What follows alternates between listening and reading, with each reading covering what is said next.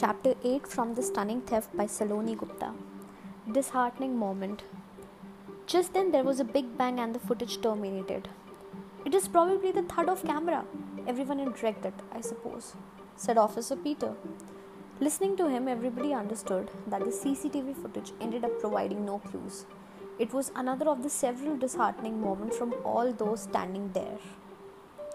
They didn't get any clue from the video, they all went back upstairs. William, Officer Peter, and the manager were highly disappointed by failure of the only hope left. It was definitely a matter of concern. It had been so long for them to have been engaged in solving the case. William, despite being a great detective, couldn't help unraveling the case further. Officer Peter, the commander of all police officers, was unable to give any more ideas for putting a step forward. The manager was suffering from severe depression, witnessing his, his bank in such a condition. Then, with the same depressive mood, William asked the officers to check the basement where the gold was kept and the area near the CCTV camera to see whether there is any clue. Officers did as they were instructed, but they didn't get any evidence. After all, the thief was very smart, as assumed in the beginning by William, uh, Peter officer, and the manager.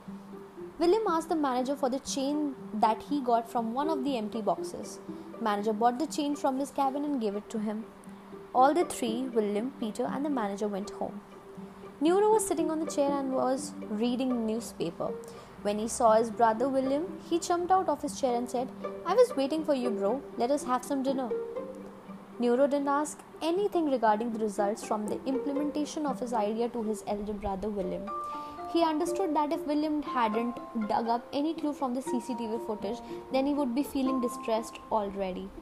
Being William's brother, he took care of such small things. William replied to Neuro, Yes, let me go and change my clothes first. You can keep the table ready, I'm coming in a jiffy. Neuro said, Okay, come soon, bro. Neuro understood that his brother was upset about the case. He did not get any clue. Nobody talked about the case, and then suddenly William started the conversation and remarked, I'm not a good detective. Come on, bro, do not say like that.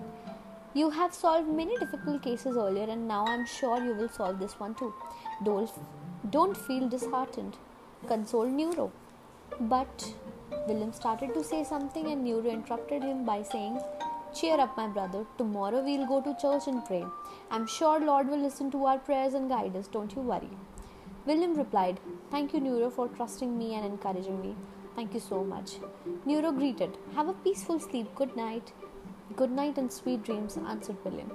It was 25th December the next day, a big festive day. It was Christmas. But the joy wasn't the same for the team solving the case of the stunning theft. They had to continue their investigation on 25th too.